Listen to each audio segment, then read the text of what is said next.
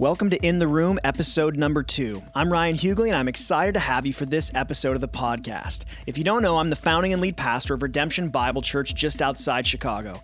You can find me at ryanhuguley.com and on Twitter at, at Ryan Huguley. That's H U G U L E Y. Now, the concept of the podcast is simple. I want to bring you into the room with pastors, authors, and artists for conversations about the craft of ministry. Now, I know I said it was going to be two weeks till the next episode, but last week was so much fun and the feedback was so good that we decided to release episode two a week early. If you hadn't heard, In the Room broke the top 10 on the religion and spirituality section of iTunes. I couldn't even believe that, and that's all because of you. So please keep listening, keep letting other people know, and if you have a second, leave me a review on iTunes. Those reviews help me continue to get great guests for the podcast. Now, in this episode, I stopped by Harvest Bible Chapel to talk with Luke MacDonald and Andy Rozier of the Vertical Church Band and worship pastors in Chicago uh, at Harvest. In our conversation, we discussed the evolution of vertical church music, what they're encouraged and concerned about in the modern worship movement, and the upcoming release of their third album, Church Songs.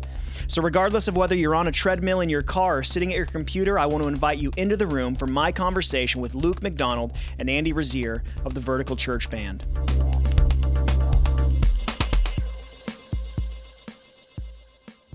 All right, Luke and Andy, uh, thanks so much for taking the time to do this. We really appreciate it. Um, Luke, I wanted to start with you. Um, for people who don't know, you're a MacDonald, so your dad is James MacDonald, founding senior pastor of Harvest Bible Chapel, which means you've had a unique vantage point. My from brother is Landon MacDonald, host of Walk in the Word yeah, TV. He's yeah. way famous for that. Yeah, oh, yeah. yeah, yeah.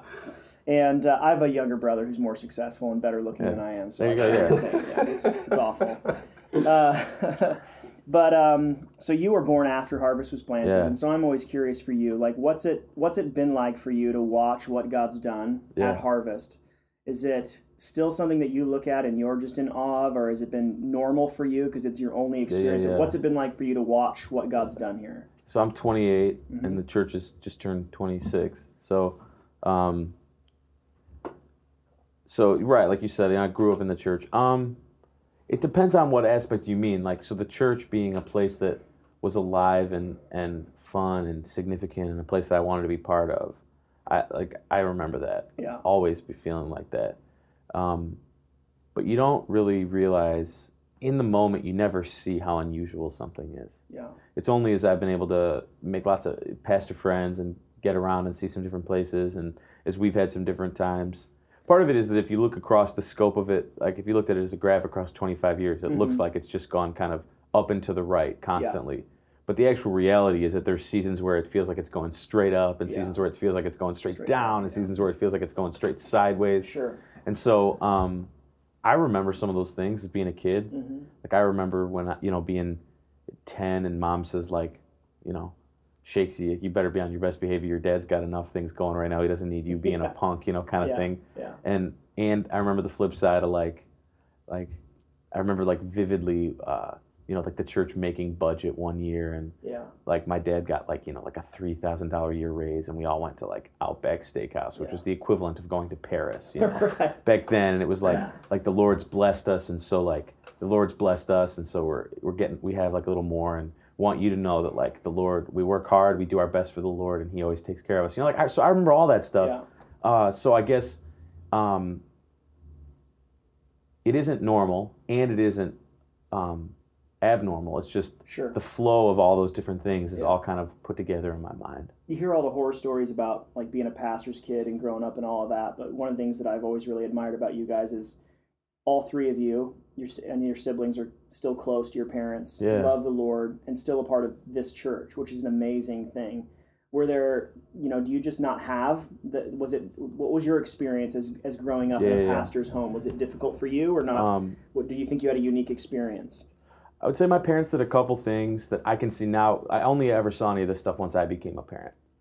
Um, you know, I, I think that we, a lot of us have that experience where once Sure. you become a parent, you all of a sudden start having a lot more appreciation Yeah. for the things your parents did right. The things that my parents did that um, really helped a lot was number one, and this is the, like ninety percent of it is that I never had a this person on the stage is different than the person that on the Yeah. couch at home thing.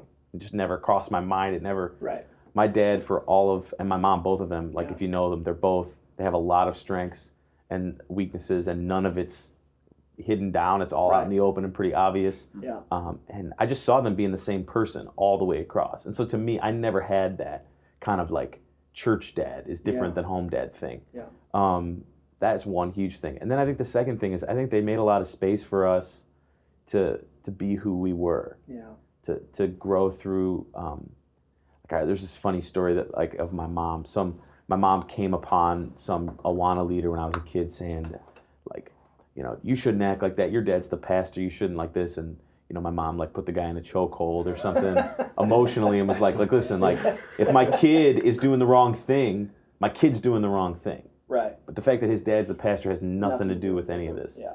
Um, that just paved the way for us. And then I think the other part is, I mean, the blessing. Like our church has been a place where God is alive and working. Sure. It's been a place where we wanted to be. Like this is, this is there was something happening all the time. Um, and so those would be the things. Yeah. I mean, Yeah. I don't have like the. good.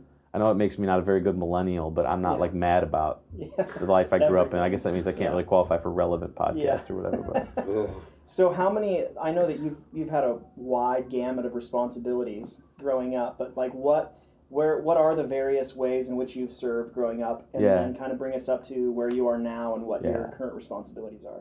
Well, I just remember, um, I remember being uh, like 14, 15 years old, you know, like when the Lord just started to capture my heart. And uh, I was like uncool to the max. I mean, I'm still uncool, but I was like insanely uncool then. Uh-huh. And I remember that I like started, the guy who was the worship leader at the church at the time, I think he needed some more stuff to do. So my dad like said, "You're going to start teaching my sons to play guitar, like after school, one after Okay. the week." So we would go over and we started. And I just remember I have these vivid memories of sitting in my room, like playing the old cutting edge era Delirious songs Oh, yeah. and the Hungry album, Vineyard stuff like that. These simple songs and just playing them on my guitar for like hours. I mean, I must have. Just, I mean, just singing and just Uh-huh. being like that. That was like, oh my goodness. And then so it just kind of. So then the next thing that happened was. Um, uh, I got I started leading worship for the fourth and fifth grade class on the weekend. Okay. And so I was like 16 at this point, and there's 30 10 year olds. And I mean, it's like the irony of worship leading is that the worst worship leaders usually get the hardest assignments. Yeah, Right. that's definitely. And then like. Chris Tomlin shows up in a stadium, everyone's insane. They're so excited. It's like, wow, you're a great worship Yeah. leader. Like whatever. and so I mean, it was. I mean, it was just awful, man. Yeah. Like I mean, it was. I was bad. The people playing with me were bad. The kids were terrible. I mean, just Yeah. the whole thing was a disaster. and every week I would finish it and be like, oh, this is the best thing ever Yeah. Like and uh, and so in a really natural way um, one of the big criticisms of, of my of our generation is that we're not a generation that pays our dues. Sure. and i'm blessed that like i had no choice because i wasn't qualified to do anything good for like a long time. Gotcha. and so i would i was the stage manager like helping with the monitor mixes and i was the guy plugging in chords and i just couldn't i wanted to be part of what was happening. And so um, all through high school and then in college i was one of the worship leaders. Um, i had the blessing of one uh, our harvest campus in niles like happened in about a week and i was standing around and could kind of lead worship so i got to be part of starting that um, so i kind of came up through the the worship thing and then uh, midway through college, I started also leading one of the smaller youth ministries. And I mean, same thing, man. I would like start, I would be like all excited. I would have this message prepared, and it was like, I would block out like in the schedule 25 minutes, and it would be like nine minutes. I was like, I said all the things that I've ever known, all the things I've learned. minutes. Like, it's like, how long was, how was it? Oh, it was fine. Oh, nine minutes. Like, um, and but you know like in the way that it goes like you just you learn and you grow and you and i had this op- i had the blessing of i can just i could if if we had hours and we were talking i could tell you i could map out five times in my life where exactly the next thing that i needed to learn an opportunity showed up right in my lap Right. and i didn't go look for it and knock on a door for it and ask for it it was like we were there was a meeting that i wasn't part of where they were like oh no who's going to do this Yeah. and then the answer always seems to be, well, Luke is here. He's a punk. Let's let him do it. and so many times where I wasn't ready for something, but I had to reach for it. And Yeah. it's just the Lord's grace. Yeah. Um, and so over the last 10 years, um, I've been able to move into um, some more leadership in the church. And so right now I oversee uh, kind of across our campuses, basically content Mm-hmm. um, for the children's and student ministries and um, worship and vertical church band. Great. And so, um, You think now, so now you're managing a wide variety of types of people. Yeah. Don't you think the fact that you have done all those different roles and that you like you were slinging cable and moving speakers around, do you think that that gives you a unique empathy and appreciation for a wider scope of people than it would have if like the very first gig you ever had was on stage with I think that's thousands probably of people right. in front of you. I think the thing that it, it showed me is that um, uh, that people are the same across everything in their life for the most part, Yeah. and that the person who is faithful and dependable and disciplined and thankful doing something small is going to be that way when it's something big. Right. And just that, I mean, you see that in scripture over and over and over and over, David being the most obvious example. Yeah. That, like, you're not going to be better later. Right. You're going to be probably a little worse. Yeah. And so I think what, what it allows me to do is, I mean, we get these interns in for the summer, you know, or people that are just starting out, and it's such a blessing. We have so many young people come in, and and I just am able to say to them, look them in the face, and say, I promise you, what you're doing this summer, I've been able, I've done worse. Yeah. I mean, my brother always laughs like he was one of the janitors at Yeah. the time when I was one of the guys like doing production. That's just that was part of the thing, and uh, and so I just always. I've had the blessing of being around a lot of people who've done like I mean, legitimately incredible, sig- like significant things with their lives. And if you track back through their story, every single time you find that they were really faithful Yeah. with something really small. Yeah. So that's always the thing. Good. Uh, Andy, we appreciate you taking the time to do this. You don't even have to say anything profound, but the sheer fact that you're British lends credibility Well, to everything you. that comes out of your mouth. Um, so tell me a little bit about where you're from originally, how'd you come to faith, and then how in the world did you end up here? Sure. So, born and raised in the UK. Uh, so, I used to speak like this, mate. uh, but my accent's kind of softened over the years. Um, uh, I first kind of got a glimpse of Jesus. My mum got saved at a Billy Graham crusade in 88, and I went with her. And in 88, you could kind of leave your kid in a stadium. In And his, in his seat while you went forward to accept Christ. They frown on that now. Yeah, Yeah. right. Um, so I sat there and um, and just was soaking the whole thing in. And from that moment, just started attending church with my mum, and eventually went off to a summer camp and uh, accepted Christ for myself. Wow. Um, uh, the worship leader at the camp led me to Christ All right. and uh, and then when I went home to my own church, my youth pastor, who was a worship leader, you know, was like, "Hey, you play guitar, like, and you're saved now, so you can start leading songs." And uh, on the first week, he let me play. You know, I walked off stage. I'd played two songs. I was like, "How was it?" He was like, "Well, it was awful, but but you're up next week." Yeah. like like in that sentence that was like a defining sentence for me like just like um and so i put the band together you know i wasn't interested in writing songs anymore for girls i wanted to write songs for jesus Yeah. and and uh started doing that. We went we took ourselves we uh, we raised some money took ourselves off down to the uh, recording studio w- where the cutting edge guys recorded We were recording their tapes at that Okay. time. Slept on the studio floor. The keyboard guy from delirious recorded our ep we started traveling the country. Um, and uh, we were never a thing but something massive was happening in the uk at that time with delirious with redman with, Yeah. with tim and Is that the Soul Survivor? yeah, and thing? there, this wave was breaking, you know, and all these churches over the country wanted to put on a youth event but didn't have a worship band. So we kind of get hired to like go to these Yeah. different things. And a guy that was involved with uh, helping us out on the business side of that took a job like f- five minutes from here Wow. for the summer um, and uh, called me up and was like, you know, hey, I, I, I went walking classic for a British guy, right? I went Yeah. walking and looking looking for a church, and I walked into this place on a Thursday night. It was a warehouse. It says Harvest Bible Chapel on the side of it, and they had uh, college ministry going on. Yeah. And he was like, when I finish at the end of this summer, you have to come out here. Hmm. That was in '99. Wow. So I'm kind of really aging myself. But uh, but um, came out and visited. Came out the next year and visited. Brought a bunch of worship leaders that I was doing worship with, like paid for them to kind of come out. And, um, and then eventually uh, they sat me down and they kind of offered me a job, which in the UK is very hard to get a worship leader job because you know there's lots of small churches. They're hardly they hardly have enough money to Yeah. pay for their pastor. You know, so you've got you know at the time I took the job here, you'd have to be like a Matt Redman or Yeah. Tim Hughes to get Yeah. a job. You know, so so I just took it. Yeah. That was 2001, Okay. uh, and that was when I started working here. What was so you went from like touring around and leading people in worship while the actual like function of the job is similar in leading worship. Yes. Being in a church Yes. and traveling and leading worship Yes. is not the same thing. Yes, I had never really had a desire to be traveling, the traveling worship leader guy. Okay. I actually always had in my heart, like, I want to look into the eyes of the same people every week, Yeah. and I want to grow with those people. Was that transition hard though, going from being in a season of moving all over to then now I'm in one place? no, it no, to- it was kind of drying up okay. back there in the UK. So I think the Lord kind of had His hand in it. However, the transition into full time ministry was completely new ground for me. Okay.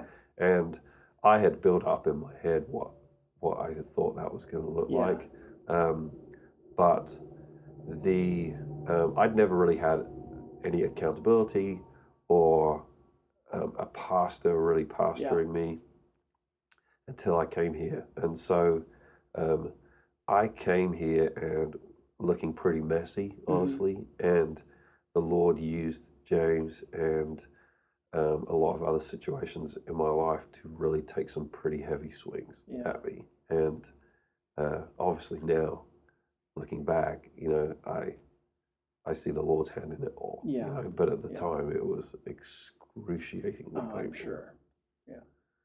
So Well, one of the things that uh, one of the most influential roles that Harvest in general and you two in particular have played, both in my life and then our ministry at Redemption, is really helping us think um, more deeply about a philosophy of worship. uh-huh. And I'd never before Harvest You, before hanging out with you guys, I'd never really thought about having some sort of an end game in what we're trying to accomplish, a place that we're trying to get. I'd never really thought anything about much more than like, you know, what songs to sing and can I get the capo to be in the place so I don't have to change it very many times. And so I just wonder if you could explain a little bit about what your philosophy of worship is here, and uh, I think that'd be great. Yeah, the uh, like I'll set the start, and then Andy can take the the bulk. I think um, it starts from this core conviction that church isn't about um, people who don't know Jesus yet, and it isn't about people who know Jesus already. Church is about God, That's good. and and our and our end towards the church is not for something is not a missiological end it's a doxological end better said the, the, the end of it isn't what we do it, it's who we are worshiping Yeah. and so the whole point of what we're coming together for is towards reaching for and worshiping uh, a, a a holy God. That's not just in the singing portion, but the whole thing, the whole purpose of the church and the church gathering is towards that end. That core conviction is the place where it starts. That's awesome. I would add to that that uh, a lot of churches categorize their songs Yeah. in lots of different ways. Yeah. Like, you know, fast or slow. Yeah. Or, you know, or Mainly in, that, Or, in, or or in keys or in Sure. themes. Yeah. Um, and um, I think one way to look at the way that we categorize our songs would be kind of like the the journey towards the Holy of Holies, Uh-huh. which is now open and available to us in our corporate worship time. Right. Uh, so, as a worship leader, I stand on the southern steps, you might say, calling down into the valley at the beginning of the worship time. Come and worship the Lord. Come on, come on, come Yeah. on. Songs like, um, you know, the, we sing "Open Up the Heavens." We've waited for this day. We're gathered in Your name, calling out to You. Um, all the way through to the inner outer courts. Um, that conversation is so now we're not calling people to worship anymore. We're we're having conversation with each other. Yeah. What's going on in your lives? That that's a me-based conversation. That's not uh-huh. about the Lord, but so important in this day. Like if you listen to Christian radio, those are the songs that are being sung Yeah. Yeah. because the because the the moms with the kids in the car pull over to the side of the road. They happen to find themselves on Christian radio. They don't know the Lord. And they pull their cars over to the side of the road and they give their lives to the Lord. Yeah. Because the songs that are being played are songs that are testimonial songs. Yeah. Songs like, Not for a moment will you forsake me. Yeah. Oh no, you never let go, you never let go of me. I'm the Right. focus of the song. what God can do, but I'm the focus of it. And that's not the destination of our corporate worship because the destination in that pictorial journey is the Holy of Holies, Yeah. which is available to us. And when we arrive there at that destination, God forbid that a conversation would ever be focused on us anymore. Right. But clearly, as we see in Scripture, face down, reverence, like this is all about the Lord. Right. You know, so songs like "How Great Is Our God," you know, um, uh, uh, you know, a Revelation song, you know, and then uh, we sing a bunch of songs here, kind Yeah. of because we sing a lot of our own vertical church things. But another way I would look at it is also um, not to uh, dilute this context in Yeah. any way, but I was watching a Coldplay DVD Yeah. uh, with an interview with Chris Martin, and he talked about how before they go out on stage every week, uh, before they go out on stage for a gig, they talk about how this could be someone's first Coldplay gig or their last Coldplay gig, and they want to address both sides of that. And I sat there and I thought, man, doesn't that apply to Yeah. to us as a worship leader? Yeah. Like because ultimately in our corporate worship, what we are doing is rehearsing people for the big event. It's not about church. It's about the end game, which is worship. Yep. And our pastor gets up on stage and says, "I don't preach to make you better uh, listeners. I preach to make you better worshipers. Yeah. Worship is the end game." Now we don't know what that style of worship is. Um, God gives us no necessarily hint of what his musical preference is, Right. uh, and I think there's a we could talk about Other that than that, he another likes he hour. likes new songs. he likes Yeah. new songs and he wants them played skillfully. and, Yeah. and Right. occasionally loudly. Yeah. Yes, but the but the context by which the Lord gives us in in His Word of what the co- the content that we'll be singing is vertical, ascriptive. Yeah. So, um, so on the basis that I'm rehearsing people for the big event uh, every week, at the end of my corporate worship time, I want to get them to that place where they'll always remember that we always arrived at the destination where we gathered, we sang about our needs, but then we ended in a vertical, ascriptive Yeah. place before our pastor got up to preach. right. Um, just one more thing, like with that said, like our, James can therefore get up and preach off of whatever he wants to preach on. Sure. Like, you know, because we're not theming the services. I mean, if he's preaching about Revelation, sure, we'll tip our hat to like all our Revelation songs. Yeah. But but we're not bound to to to theming the songs. Right. But something really unique I've seen as well in that progression of our of heading to a five and then our pastor getting up to preach is that you know the week for me starts on Tuesday because my day off is Monday so Right. like but I think the week ends and begins for a worship leader as they come into the weekend service you know I only like chocolate because I've tasted chocolate Right. so I can only taste and see that the Lord is good because I've because he's revealed himself to me in the week Right. and in corporate worship, I respond to the revelation of who Jesus is in corporate worship. And then my pastor gets up and preaches. Uh-huh. That's not a responding thing, that's a sending out Yeah. thing. So my my corporate worship ends my week as a worship leader, as a worshiper. And then my pastor gets up and preaches and he starts my week Hmm. as he preaches and as he sends That's me awesome. out. So when I end the week, I want to end it on a song that is the most reflective of the Holy of Holies, of the ultimate destination. Very good. So then, the way that that impacts practically your service planning Yes. is that you're trying to plan that journey on a weekly basis. Yes. Yeah. So like one of the the beauties is I think that people mistake about creativity is that um, being creative isn't starting with a blank page Yep. and coming up with something. Being truly creative is finding new ways to get to the same place, right? Yes. When you see you see like an awesome movie, it, it isn't like you're you're not seeing any plot twists or things you haven't seen Right. before. They found a different way to take you along the same path. That's the Good. stuff that responds to people. You know, like that idea that if you look at the most popular songs or the most popular movies or the most popular anythings of all time, you'll find that they have the ba- the same basic structure. Yeah. It's always the same. It's the way that they do it that um, Yeah, makes good. people. So in the same way, we're going for the same thing, and we spend like an incredible amount of effort. Yesterday, we were sitting planning like three or four weeks, and and groups went and spent a bunch of time, and then they came back and reported, and we all hated all of it. Kind Yeah. of yeah.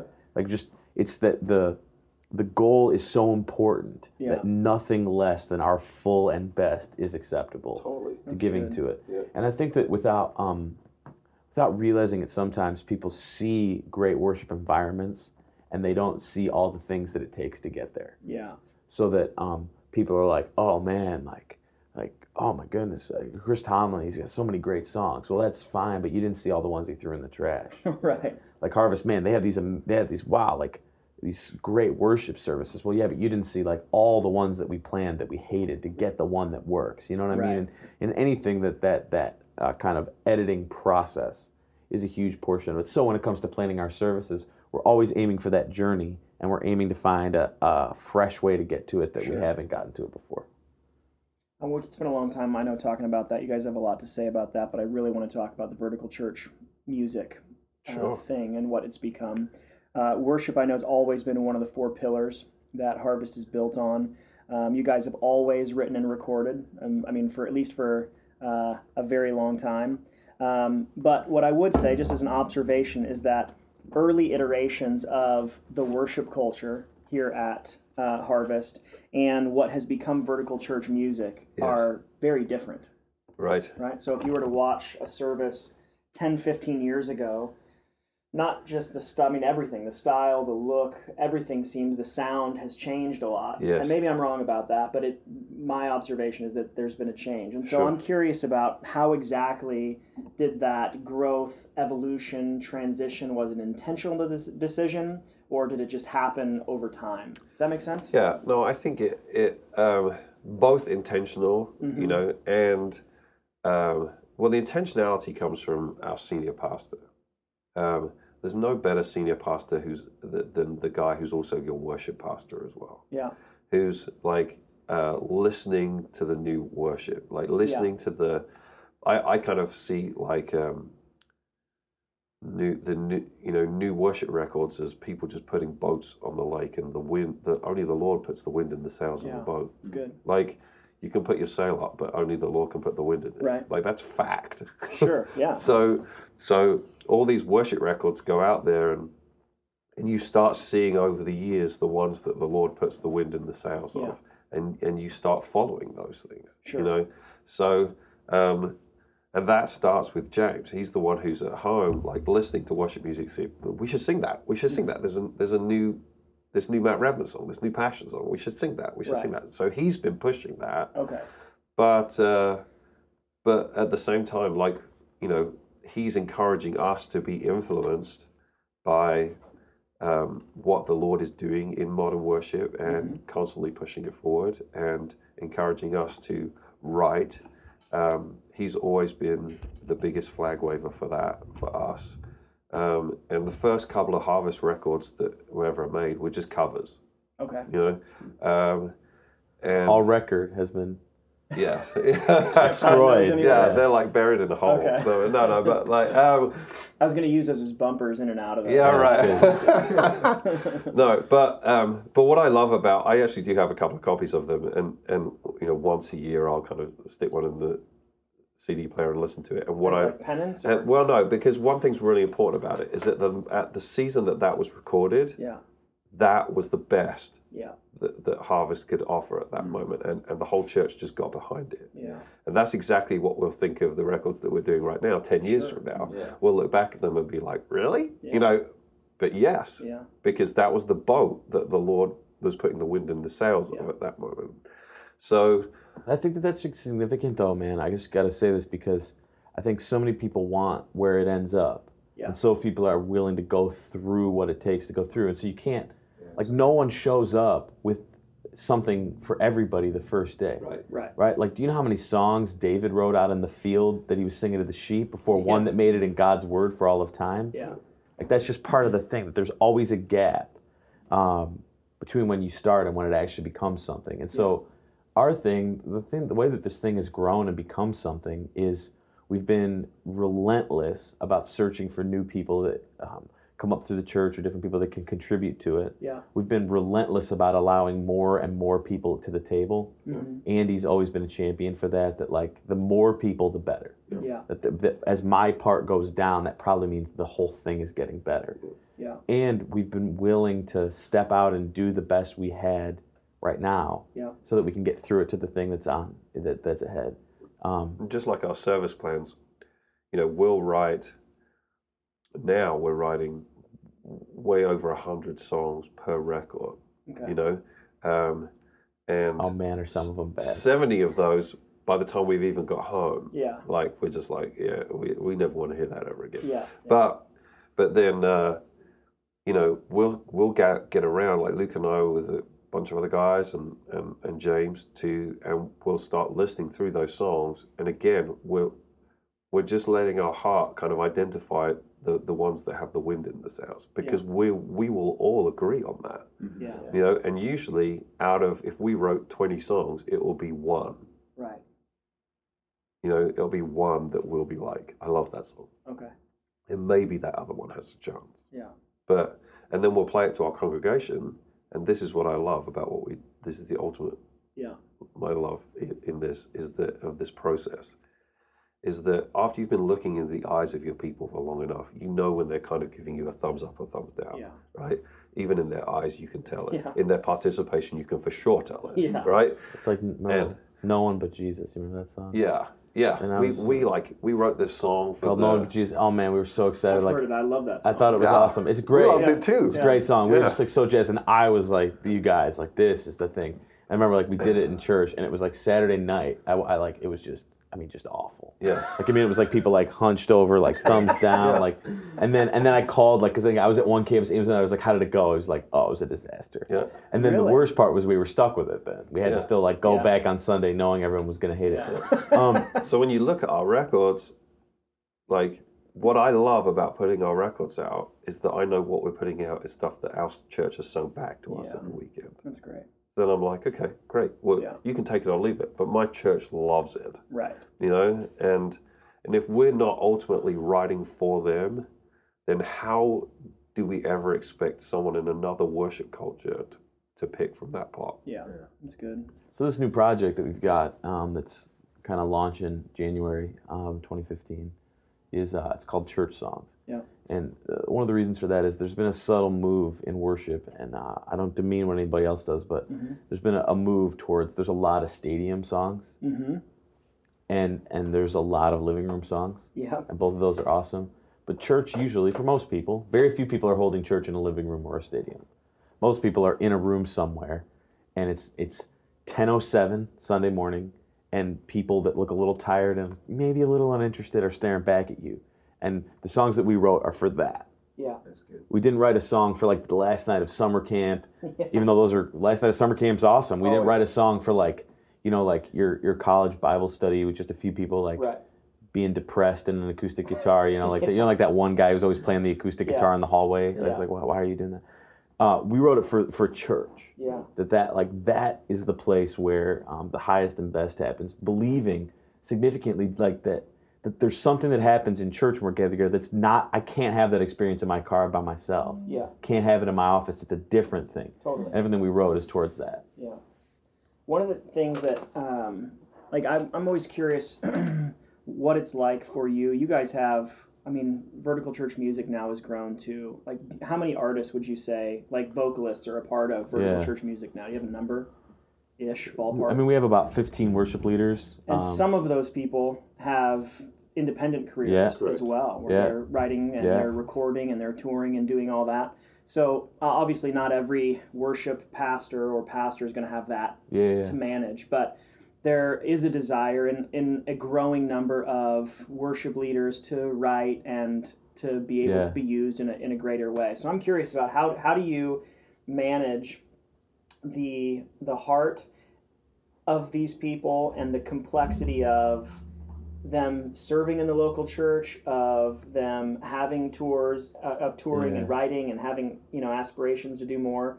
Like, what is that? How does that not get away from you? How do you guys keep your arms around that and keep those people yeah, yeah, yeah. with you? Um, a few thoughts. Um, I've got a friend, uh, Banning Liebscher. He's the guy who oversees Jesus culture. Okay. And uh, he has this saying that he gave to me that I've been using, which is that church is like mama. If it's not good for mama, it's not good for anybody. Okay. And so, like, if some, if anything that we're doing, if it's not good for church, Yeah. it's not good for anything. Okay. Um, and so, if the touring that we're doing is helping our church because it's allowing our artists to spread their wings, it's allowing them to grow, it's allowing us to whatever that is, we should do it. Yeah. If uh, John Guerra, Meredith Andrews work with us, and they're off doing I mean, all kinds of incredible things. Yeah. Um, but in the end, like everything that they're doing is dripping back into helping us with what we're doing. So that's one thing. It's just that simple thing. If it's not good for the church, it's not good for anybody. Um, I think the second thing is that uh, every artist has to learn that they are more significant the more people that can be utilized through their art. That their importance to a church goes up the more people that can do what they do, doesn't go down. All of us have to fight that. Yeah. That like a guy who can sing a song, I mean, Lord knows, like I, I hope that you've seen on all these awful TV shows for the last 15 years. There are an infinite, unending number of people that can sing a song effectively. yeah. People who can find that guy, give him the song, and make sure that everybody's ready to help him crush it. Mm-hmm. Those people are one in a million. Yeah. That's good. So that the artist who sees that the end goal of what they're doing is towards platforming more people's gifts, Yeah. not platforming my own gift That's good. that's the person whose platform gets enlarged. Yeah. I've just seen it over and over and over and over. Um, and, and then I guess as far as it goes for, you know, for like some of the stuff you talked about about character and about Yeah. um, church is honestly like the help for that because we've had this like I've been out with the guys and we're playing in an arena.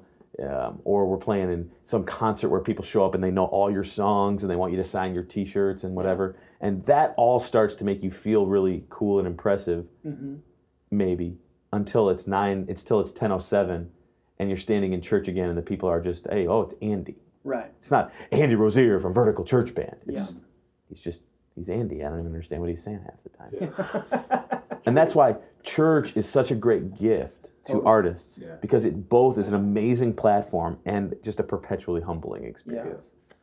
Would you echo that as someone who's Yeah. been on both? Disagree. I mean, 'cause you you No. did both. I mean, you've been No, you I- did it. No, I totally agree. Yeah. Like, I think that um, anything outside of the church, like the like God's going to take care of His bride Sure. till till the end day. Yeah. So uh, you can either get on that program or you can get on another program. There's there's only the bride and other programs, right? So so um, like with Meredith and John, for instance, who are deeply rooted in our the fabric of what we're doing here, Mm-hmm. but then also have other things. Like they know that at any point the law could just take the wind away from that. Yeah.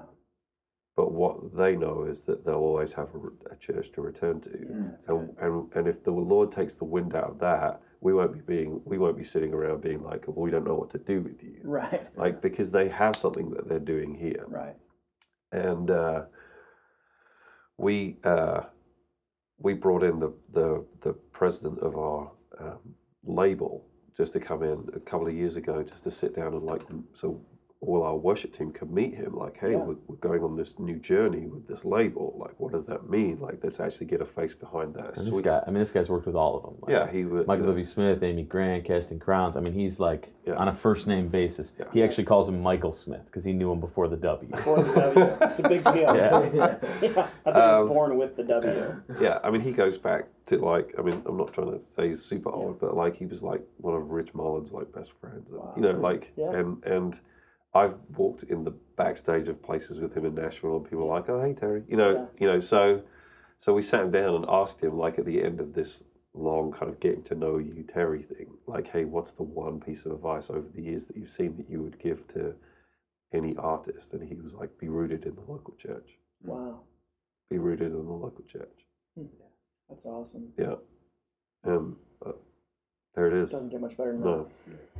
Uh, well, uh, as you guys have, like, I mean, the, the influence has gone up in a massive way through Vertical Church Music, which I'm thrilled about.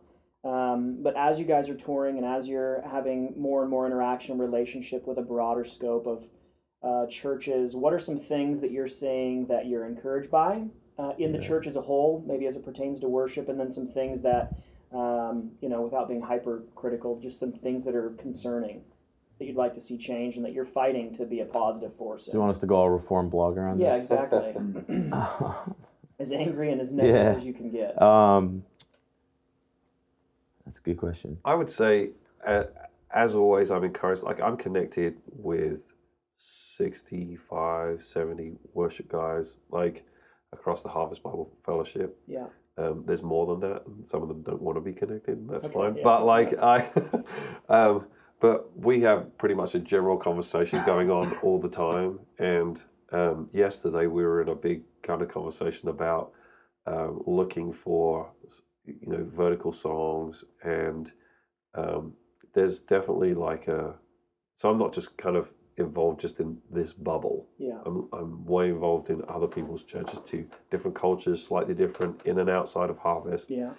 And there's this definite constant um, pursuit of depth in lyric, Yeah. which is now that the worship uh, movement has become an industry, Yeah. and uh, just like the recording studio movement also became an industry now that you can Sure. anybody can have a recording studio Right. you know like i'm not just trying to pick on worship but because it became so saturated and it's easy just for anybody to get a you know i love jesus he is great he is awesome all the time song Yeah. out Did you write that down? and Yeah. get it and, and they can upload it to itunes Yeah. and they can convince everybody that they're a thing like Yeah. there's still this like this this inherent like I, I want depth. I want to go for depth. I want to go for something Yeah. that I haven't said to the Lord before, um, or I have said it, but I'm saying it in a different way this Yeah. time. And I love that. Yeah. I love that. Like it's the soul inside someone ultimately like hungering and thirsting for like Yeah. for, for, for depth in worship. That's good. really encouraging to Yeah. me. I see. Um, on the positive side, um, I think the, the the water level as it pertains to musicianship Yeah. and skill level and Yeah. expectations has Way just up. gone up Yeah. in a way that's incredible. I mean, since I was in high school, Totally. even since I've been around, like it's just it's awesome. There's just a whole generation of people that grew up like going after it. I think that that's something that's really cool. Another thing that I see that's awesome is uh, I see um, I see us getting off of the back foot as it pertains to sort of perpetually chasing culture. Yeah. And I see churches just starting to find their lanes and going after things musically in a way that's really cool. Those are things I see that are awesome. Something I see that's just, um, I think that uh, it's it. Social media is like the cool thing to criticize, you know, Yeah. whatever. But I think what um, our hyper connected culture has has created. I mean, you can log on and watch anybody's church service anytime you want. You can just there's you can see and know so much. Yeah. And I think that there's some, I think that turns your learning curve down. You can learn a lot Yeah. fast. But I think what it does that's really bad is it, it pushes us into a sense of it, it- what we're doing isn't good enough and it's never going to be. Yeah. And I think that just I've seen this over and over and over and over in the things that we've worked on and the things that we've done that people overestimate how much they can do in the short term and underestimate how much they can do in the long term Yeah. that they that they they think that they first start thinking, oh man, in six months I'm gonna have this like I'm gonna be I'm gonna be like I mean it's we're gonna be we're, we're gonna be David Crowder band in six Right. months. It's, no, you're not. Yeah. On the flip side, then once that doesn't materialize, then they're tempted to say it's never gonna be better than it is now. Right. And I think it's just there's no secrets to anything. Yeah. This faithful, consistent pursuit of of goal is Right. going to achieve. Yeah. And um and so just in that, I think that that just for everybody, just turning off like turning off their sense of it's not as good as it is over here, Sure. and just like there's something so incredibly God honoring about getting with a group of people and going from bad to mediocre to good to great through all the highs and lows, just pushing forward on that. That's good.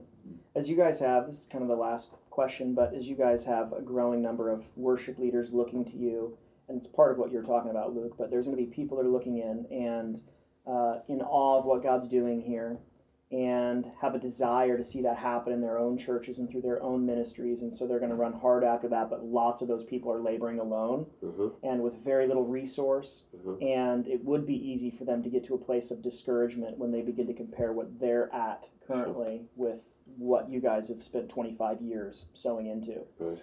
So, what would be kind of the one or two things where you would really tell, you know, guy or gal on their own, just kind of normal church, but they, you know, they want to like, where would you tell them to invest their focus and their energy, um, and to not grow discouraged? Okay, all of it is for me just is wrapped up in one phrase that I kind of live my life by a little bit. Okay, Um, love the people more than the music. that's good. Uh, I love music. Yeah, I love music. I love what we do. Um, but um, but just in the well, the bigger picture of that is definitely a prioritization of God, people, music. God loves music, Yeah. but um, He's about Himself and His glory, and then He's about His church, His bride. That's good. Music is just a form. Yeah. It's just a vehicle. Like, you know, you don't fly to England and then spend a week in England talking about the plane that you just flew on, Right. right? So, um, so uh, if I ever write the best song the, that I'm ever going to write, I need the Lord to somehow invade the room and tap on my shoulder and say, Andy, I don't want you to play that for a single person. I just want that for me Yeah. That's good. because um, because as soon as you think that the pe- the church, you know, or like a God forbid, like a label or iTunes or getting it out there is success, Mm-hmm. uh, you are just you're drilling holes in your own bucket, you know, as you're trying to fill it up. Yeah. Like, so um, keep your eyes on the fact that the greatest goal of anything is the Lord and letting Him um, give you grace in your church and put favor behind your songs. Yeah. Um, but, you know, as our pastor has so often said, and just kind of piggybacking on what Luke just said, like the grass is the greenest where you water it It's good. right? Yeah. So you spend all your time kind of peering over the fence looking at our field, like your grass is going to die. Yeah. And then you'll turn around and be like, my grass is dead. Right. You know, theirs is green. Well, yeah, it's because you, you because you weren't looking at it, because you weren't watering it. So, uh, you know, for the for the guy out there who's a worship pastor of, of 20 people, that's 20 souls that the Lord has entrusted you to, and you can write great songs for those people that have et- in- eternal significance on those people, and uh, and the Lord has entrusted you with twenty souls. It, it's not a, a numerical based thing. Yeah. You know that that would be my That's encouragement. good. I think what I would say is uh, is that the sooner you realize that it's going to cost more than you think, and it's going to be more worth it than you can imagine, you're on the road to somewhere significant. That that you just don't. Most people don't see how much people who are doing something significant had to go through. Yeah. Just look in Scripture. Yeah. The people that God uses the most are the ones that get broken the most. Yeah.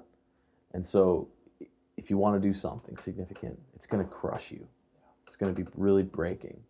And then on the flip side, it's going to be so worth it, more than you can imagine. So just don't go into it. Go into it with open eyes. Yeah. That's just reality. And uh, when you put your hand to something for a long time, God's going to do something great. That's great. Good. Well, I thank you guys both uh, for all your help, just for me personally, for our church, and for taking the time to do this. So the new record is uh, Church Songs. songs. And do we have an official release date? Uh, January 20th, January 20th. All right. uh, depending on whether we just upload it to the iCloud for free and Apple pays us 100 million. Yeah. Yeah, we'll pray for that. all right. Thank you guys very much for your time. Yeah. Thanks so much for listening to this episode of In the Room. Now, there was so much wisdom, it's hard for me to take it all in, in in what was just said, but here's the one thing that struck me the deepest. When I asked Luke about what his parents, James and Kathy MacDonald, had, done right as parents in ministry, he said that they were the same at home as they were at church. And that just totally reinforces for me the importance of being the same guy on the playground with my kids as when I stand in the pulpit and preach. Uh, That's my one thing from this conversation. And I really want to hear yours. What was the one thing that will rattle around in your brain after listening to this episode of In the Room? You can join the conversation online using the hashtag In the Room. Now, don't forget to stop by iTunes and leave me a review. And as always, you can find me at ryanhuguley.com and on Twitter at, at. That's H U G U L E Y. We're going to be back next week with episode number three in my conversation with Justin Taylor, author, blogger, and senior vice president of Crossway Books. So until then, we're in this together, so I hope this was helpful. I love you, and I'll talk to you next week.